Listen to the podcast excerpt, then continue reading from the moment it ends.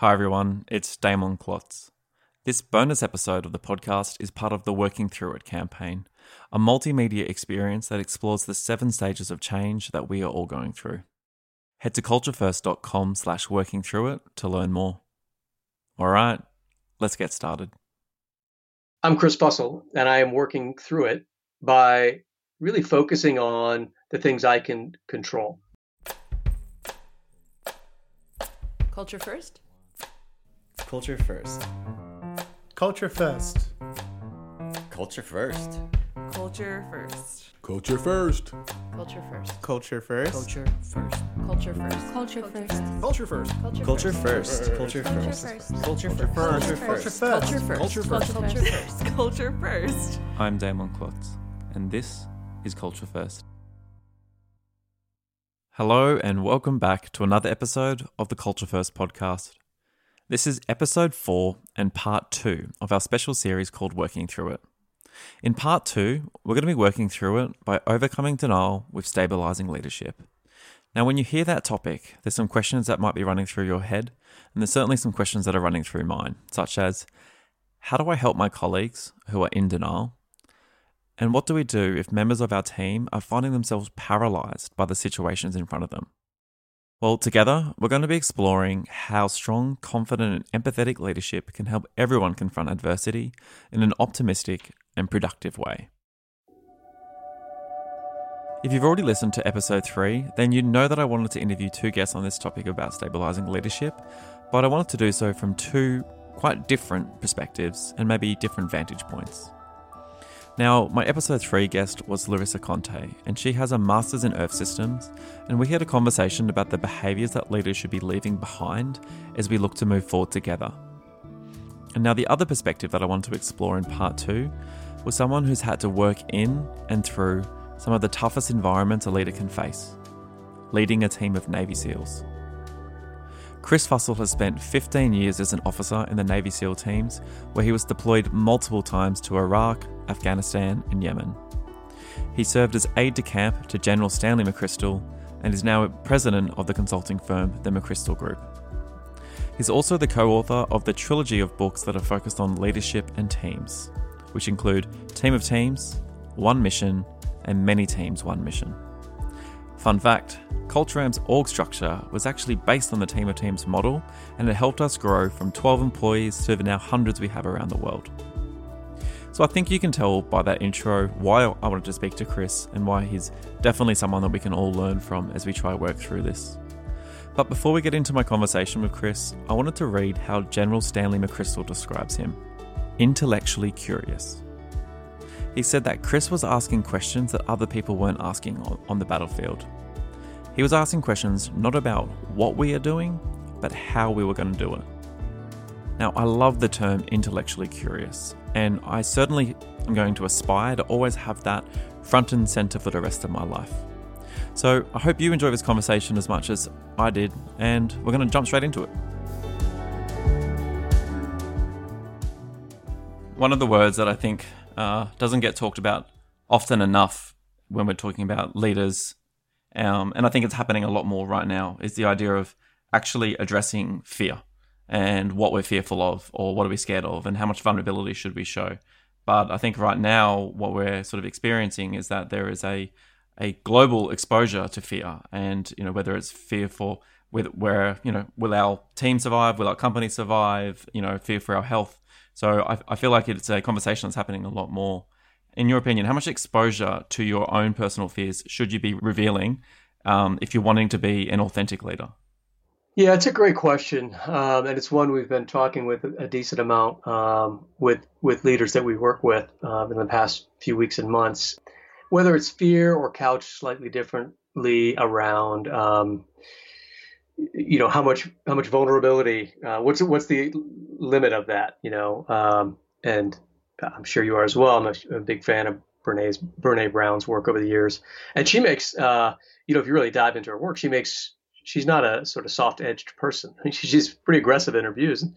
I, I think she makes the point consistently in her work that you know vulnerability does not mean just openly breaking down in front of your teams what we've experienced previously. But there is this. I like to look at it through a lens of uncertainty, which can certainly drive fear in in some people, but my advice to uh, to leaders and organizations right now, especially, is you know if you want to once over, say, um, and I've certainly had these this conversation with folks in my organization, saying, look, there is a certain amount of fear here, the fear of the unknown. Um, I've only been through you know a few phases of my life where you really didn't know what was going to happen on the other side. I'm 47, so that was really uh, the events of 9/11 uh, when I was already in the military the financial crash of 2008, which created some general uncertainty and some fear, financial fear that bubbled up in, in, many of us. And then this, like we just don't know what's on the other end. So there's some fear associated with that unknown. But what I really try to think through and, and be uh, transparent about is the is the uncertainty that we're all facing, right? And so then how can and that's more tangible because then you can start to break it down into what are the things that we're certain about that we know to be true, and what are the things that we're uncertain about, are the unknowns, and then and then we can parse it down and start to come up with some sort of plan to move forward. You know, as a, take our business as an example, the McChrystal Group. So we're a consulting firm. We're about 85 to 100 people. We tend to float in that in that range, and we know what type of advisory work we do generally. Um, so I could say on the we are it is uncertain where this is heading. That can manifest itself in in fear um, for sure. But let's try to let's try not to focus on the fear. Let's try to break down what we are certain and uncertain about. We know we are good at this type of work so pretty certain based on the human capital we have we want our future to work to be in that space. We can also be relatively certain that of those of those things that we are really good at organizations are going to continue to need those now, how they how they how they adapt them to their system on the backside, or as we go through this crisis, may vary. But I'm pretty certain, you know, this is the type of business we will continue. We're not going to suddenly be, uh, you know, in in in the supply chain industry, right? That would be too massive of a, of a pivot. Um, now we are uncertain about when the recovery will start to uptake. We're, we're uncertain whether it will be a U or V or some something else. Uh, we're, we're uncertain if schools will open in the fall, et cetera, et cetera. And then where what are the things in those uh, that uncertain column that we should be planning against, and what are the things that just don't matter to our business, et cetera. And I find, I mean, that's that's kind of mission planning 101 from the special operations world. Like, what are the knowns about this mission? What are the unknowns? You might be deep down, everybody, you know, if you're going to jump out of a helicopter in the middle of the night and there's bad people around, uh, they don't want you there. They're, of course, you're you're not human if there's not some sense of fear of the unknown and that uncertainty. But let's break it down into the things we can plan against and how we can mitigate that risk. And the end state of that really is a tamping down of that fear because now I, I've compartmentalized uh, the sort of irrational part of my brain that I can't do anything about, and I've come up with a very logical plan to solve for those things that I that that I know matter, and I've identified those things that that don't matter and I shouldn't worry about right now, et cetera, et cetera. So I think it's I think it's a great way to look at, at a time like this as well when you were describing some some of those scenarios that leaders and companies are finding themselves in, you know, I think some companies would have at the start of um, their journey of trying to really think about how does information flow and how do we make decisions, maybe Im- implemented a model similar to, to Team of Teams. And others might right now find themselves actually just in a more Team of Teams model because of that's how work's trying to get done. And I'm fascinated from your work and you know the companies that you work with. You know, if a company finds some people trying to work in more of that kind of flatter way, but they're doing it as part of a system that still has structure, can this actually work when you've only got some teams on board, or even maybe even some members of a team on board, and others who just want to push back against it? Yeah, it's it's it's really interesting. I was just having a discussion yesterday with a senior leader in uh, Fortune 20 space, and um, she was saying, I think to your point, like we've gotten such great momentum going. Um, how do we maintain it where it makes sense to maintain it? Because there are naturally going to be people that want, that want to revert back to to the norm as soon as possible, and that's in that's in a lot of our just in our DNA. Like it's e- it's easier to run things through through structure, right? Because you know where we were just talking about, you know where decisions lie, you know who, who's accountable for what, etc. Doesn't mean you should, you know, be in a chaotic storming phase forever. But it's also really important for leaders to be thoughtfully objective on this and say, you know, and this this goes back to even my own experiences and, and all of us that were in the special operations world. You know, this is almost 20 years ago, right? But but after the events of 2001, uh, we didn't understand it at the time, but the world that was a that was a no going back moment, right? There was a, a fundamental change in how how uh, those sorts of conflicts were going to evolve, and it was a confluence of variables like uh, understandable frustration in certain groups around the world, um, a an information age enabled battlefield where technology allowed small groups to connect so quickly, right? Some of the basic stuff we laid out in, in team of teams and it was storming phase, and there was part of us, and I'm, I'm sure I was probably in that camp too, kind of waiting for things to go back to normal. And because you you know it's hard to see a point of no no turning back when you're in it. You know, you you assume things are going to go sort of re- regress to the mean, um, where because that's the system you grew up in, and it didn't. And luckily, we had leaders that came in and said, "Hey, if you're waiting to go back to the old way, like that's not going to happen because not because we don't want to, but look at the world around us. It's not going to be, uh, uh it's not going to ever look like it did in the 90s because the, the, the fundamental drivers have changed speed of information flow, uh, connectivity, network theory on the battlefield, all these things that had forced us to change. They weren't going to leave. They were just new realities. And I think this current situation, it's important for leaders that have that temptation to sort of slow things down or return to the norm, et cetera, in some ways that that that would make sense, like I was saying a moment ago. But but broadly, keeping that momentum uh, is is going to be critical because I think we're I, I, think here too there is no there's no going back right this is this is a forward moment because we're going to be dealing with this for I mean just this specific issue I mean there's estimates up to two plus years or beyond um, depending on the science etc um, and I think on the backside that will be such a long transformation period that you're going to have. I mean, think about that. You're going to have employees that started yesterday that will be two or three years into their career in a Fortune 100 company. And then what you, you're going to say, let's go back to how it was in 2019. They're going to go, I don't even know what you're talking about. Right. So there's, I think leaders just need to keep the momentum, the energy, the focus, and redefine how they run the organization. Um, otherwise, it's going to redefine itself, and you're going to be uh, sort of left out to try to catch up with with the changes that are going to happen naturally anyway. Yeah, I'm constantly uh, fascinated about the experience that people en- entering the workplace right now, you know, are having because, like you said, all of those um, all of those gut reactions and and learned behaviors, like that's not there. And I think a lot of people are talking about, you know, how do we actually recreate a brand new world of work after this? Like, what are some of the things that we want to keep? What are the, some of the things that just haven't served us yet? We've kept on as legacy behaviors for too long.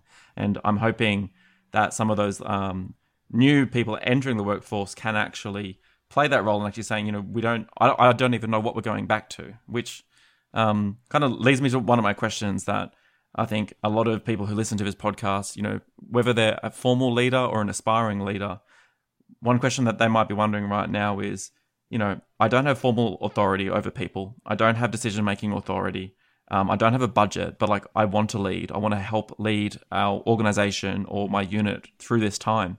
What advice do you have for people who want to lead in that way, who don't have some of those more traditional mechanisms in place that we've associated with leadership? I would say do it. this is the time for people like that to to move into the problem, right? Um, in normal times, those sort of um, sometimes people like what you're describing, they're kind of the outlier thinkers. Um, maybe goes back to the intellectual curiosity piece as well, like never really satisfied. Um, and at best times, that in a I say that in a, in a very healthy way. Um, and you know, a, a younger or newer member of a team might not have a constituency yet that that she's in charge of, but she might be hardwired to think, um, "I'm always looking to improve stuff." Well, this is the opportunity. The rule the rule book is only a fraction as applicable now as it was three months ago. So jump in there and take the first move advantage, right? Um, create create opportunity, create new ways of doing business, et cetera. Because you know, in the times when no one knows the answer, uh, I'm a huge believer that the person that moves first is going to be significantly advantaged. Um, as long as you're not creating existential risk to your teammates or the organization, this is the time to explore. You know, and, and that happens in a in a sort of frenetic way when when a whole organization goes into crisis. But then, as we were just talking about, many people want to sort of settle back down. It's those outlier personalities that will keep pressing into that problem uh, that I think are best served. You know, one of the fascinating things I think this is what we're going through right now is a it's a huge network problem. Um, it's it's a it's a global pandemic, right? And it's spreading through network uh, means, human to human contact. We're we're a more inter- interconnected world, so it's it's so similar to what we faced um, in fighting a, a network threat like Al Qaeda, and and the knock on effects that it creates. But in those times of uncertainty, what's really interesting when when you're facing a network problem is a network doesn't know what it's going to do next, right? It's just following opportunity, and so uh, in my experience, the only way to really deal with it is if you sit on the edge and you try to solve one thing, step back, study it, and figure out what problem you'll solve next. You're never going to keep pace with it because as soon as you solve one thing, you're you're pushing energy into the network and you're forcing it to change. Um, you could map that thinking over to the way a, a disease flows. Um, you know, if you if you shut down one mode of travel, it's going to find another to, to spread to another city, et cetera, et cetera. Um, so I think the best uh, certainly the experience I had in in what I witnessed in, in really great leaders against the Al Qaeda problem were those that went into it, interacted with the problem, and then moved as quickly as they could to the next problem deeper inside of the network. And they would do that as fast and as and penetrate as deeply as they could until our leadership and our, our the cadence of the organization said, okay, now stop, let's resynchronize ourselves. And it was those really aggressive uh, leaders down at the front line many of which didn't have the scope of authority and the number of leaders underneath them. But they were moving into the network every opportunity they were given. And they were ultimately in a, in a sort of bottom up and learning organization approach. They became the subject matter experts closest to the problem that were then given voice up into the larger organization uh, and they would they would have opportunity to talk to thousands of people on a regular cadence and say okay here's what we're learning. We tried this it didn't work so we did this and it worked really well. And now thousands of the people would say wow that was brilliant. What damon damon's only in charge of six people but he's now changing the thinking of 6000 people because he's that leader that's, that's constantly pushing into the problem.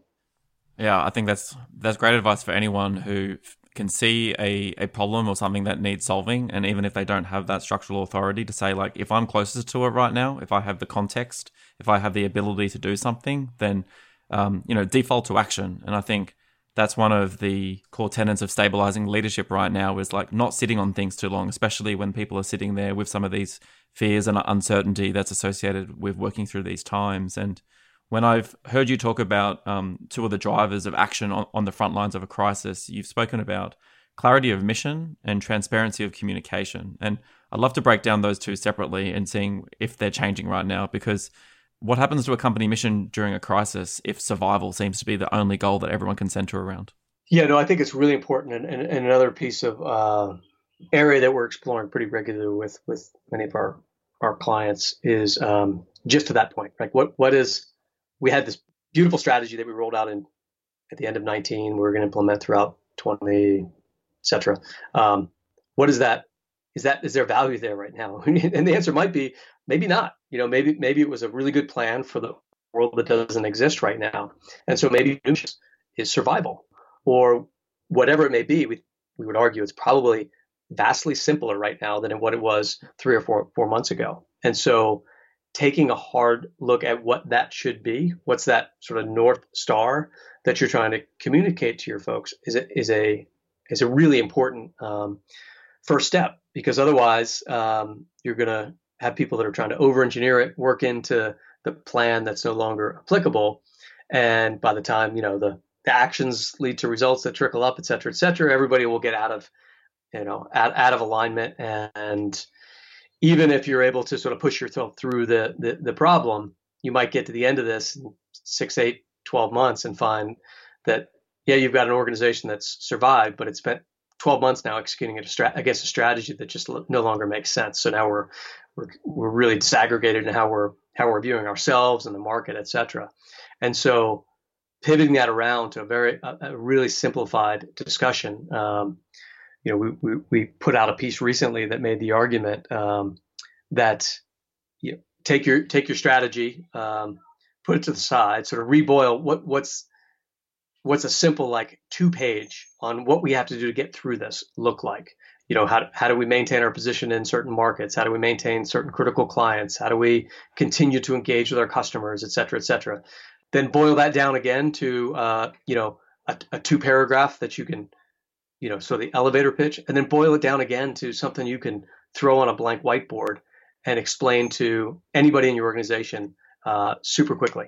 Um, and once you've got it to that level, then you probably have something that you can get everybody aligned with. Um, you know, interestingly, um, this was something that Stan McChrystal was great at. I mean, I, have never seen a leader that was facing a more complex fight than what he was doing when he was running all forces in Afghanistan, the, the, the entire international coalition, at sort of peak level of complexity against the Al Qaeda Taliban threat in, in, in Afghanistan.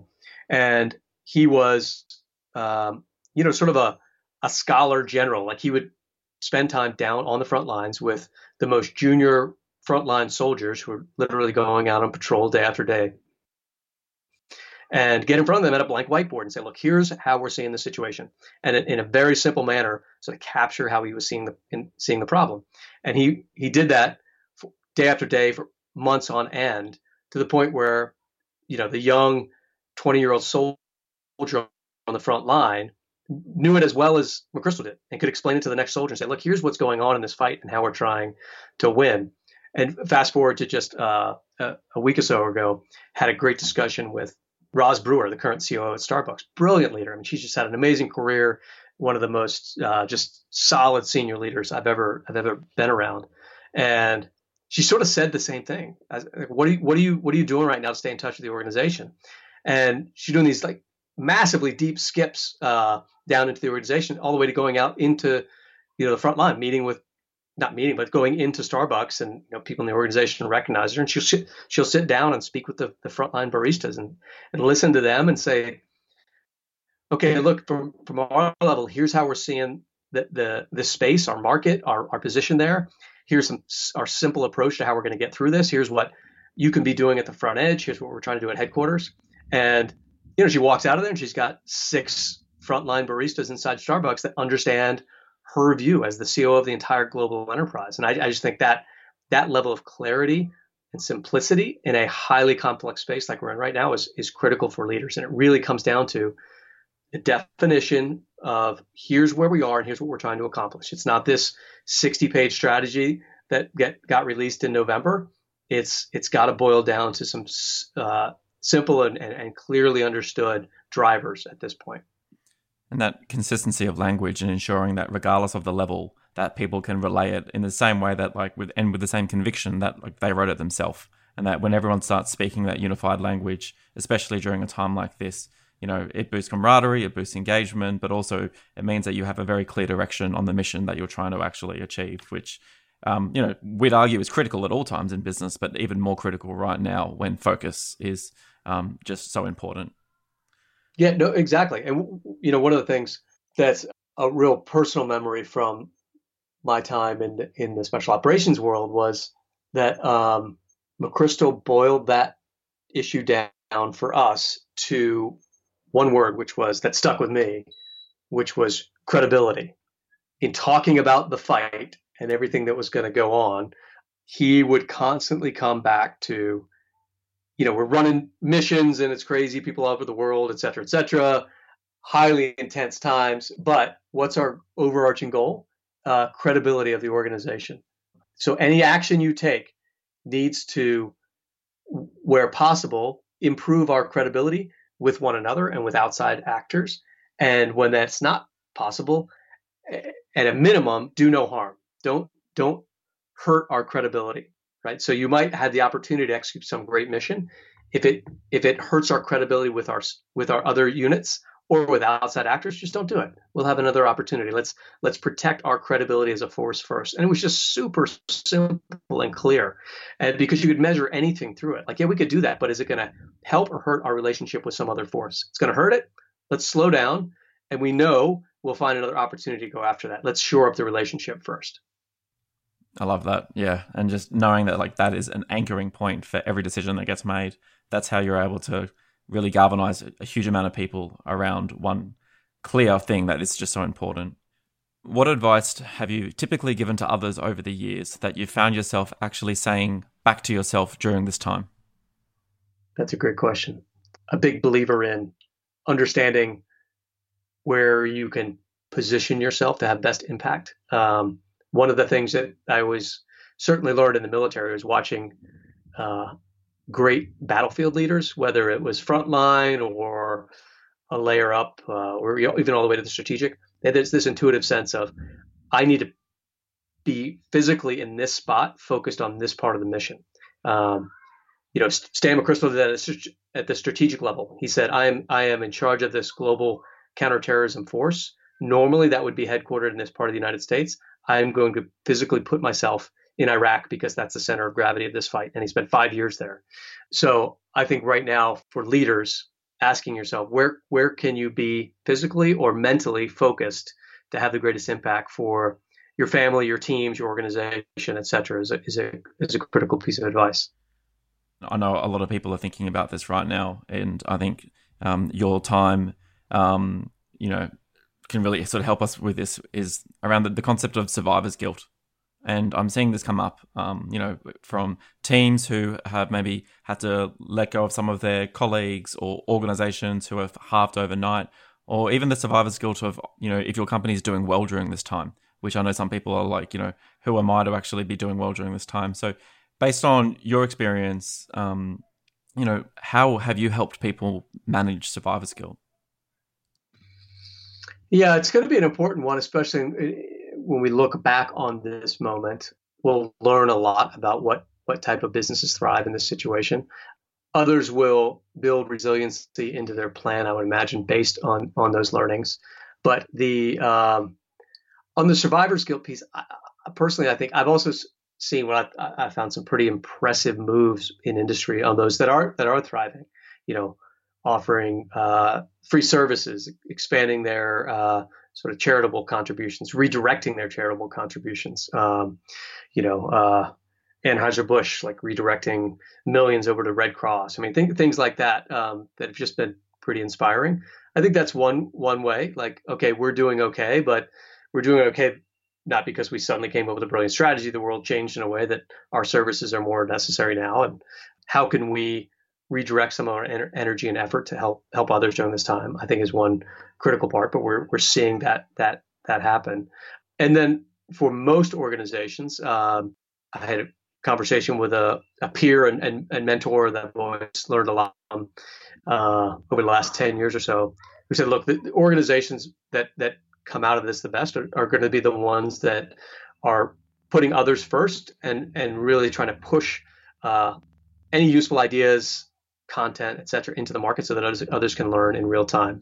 Let's worry less about um, getting the contract signed right now than, than we're worried about um, just making sure we're all uh, getting back on footing and, and potentially thriving on, on the backside of this. So I think, um, you know, it's a it's a giver's market, so to speak. And uh, these things seem like they last a long time, but in hindsight, it'll be this intense tense phase, even if it's a two year cycle, um, it, it, it's not going to be the rest of human history, right? So in in years, people will look back and remember who was playing the giver approach, trying to really help others get through this, and who was who was acting as a taker in this time. Which, frankly, in a, in a positive way, I haven't seen a lot of that in, in this market, which I think is a good a good comment about sort of humanity as it as it is today.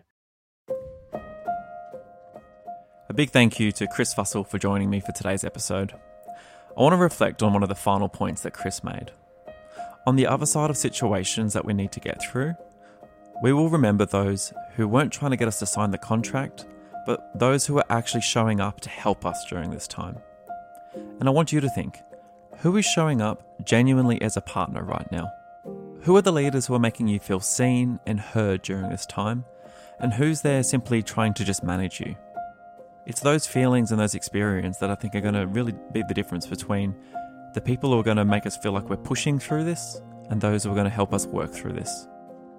I hope you've enjoyed these two episodes about stabilizing leadership, and we've got some incredible resources from Chris and the McChrystal Group that I want to make sure that you know about. So if you head to culturefirst.com slash working through it, you can download those resources as well as see the entire multimedia experience. There's human stories from people who are trying to work through it, There is an inside look into how Culture Amp's working through it during this time, as well as some other great resources from our partners. So please do check it out, even if it's just to go see the incredible graphic that we have up there. Our team of illustrators are doing an incredible job, so it's definitely something that you should go check out. So I'd love to also hear your takeaways from part two of this series, and you can share them with me on Instagram, Twitter, Facebook, or LinkedIn. You can uh, tag me at Damon Klotz, D A M O N K L O T Z, and use the hashtag working through it. I want to be part of this conversation with you as we're all finding ways to work through it during this time. And finally, if you're still listening, thank you. and it would mean the world to me if you could spend a couple of minutes leaving a review for this podcast wherever you listen. One of the values at Culture Amp is learning faster through feedback, and I want to hear how these episodes are helping you. So until next time, I hope you're having a great day wherever you are in the world, and please stay intellectually curious.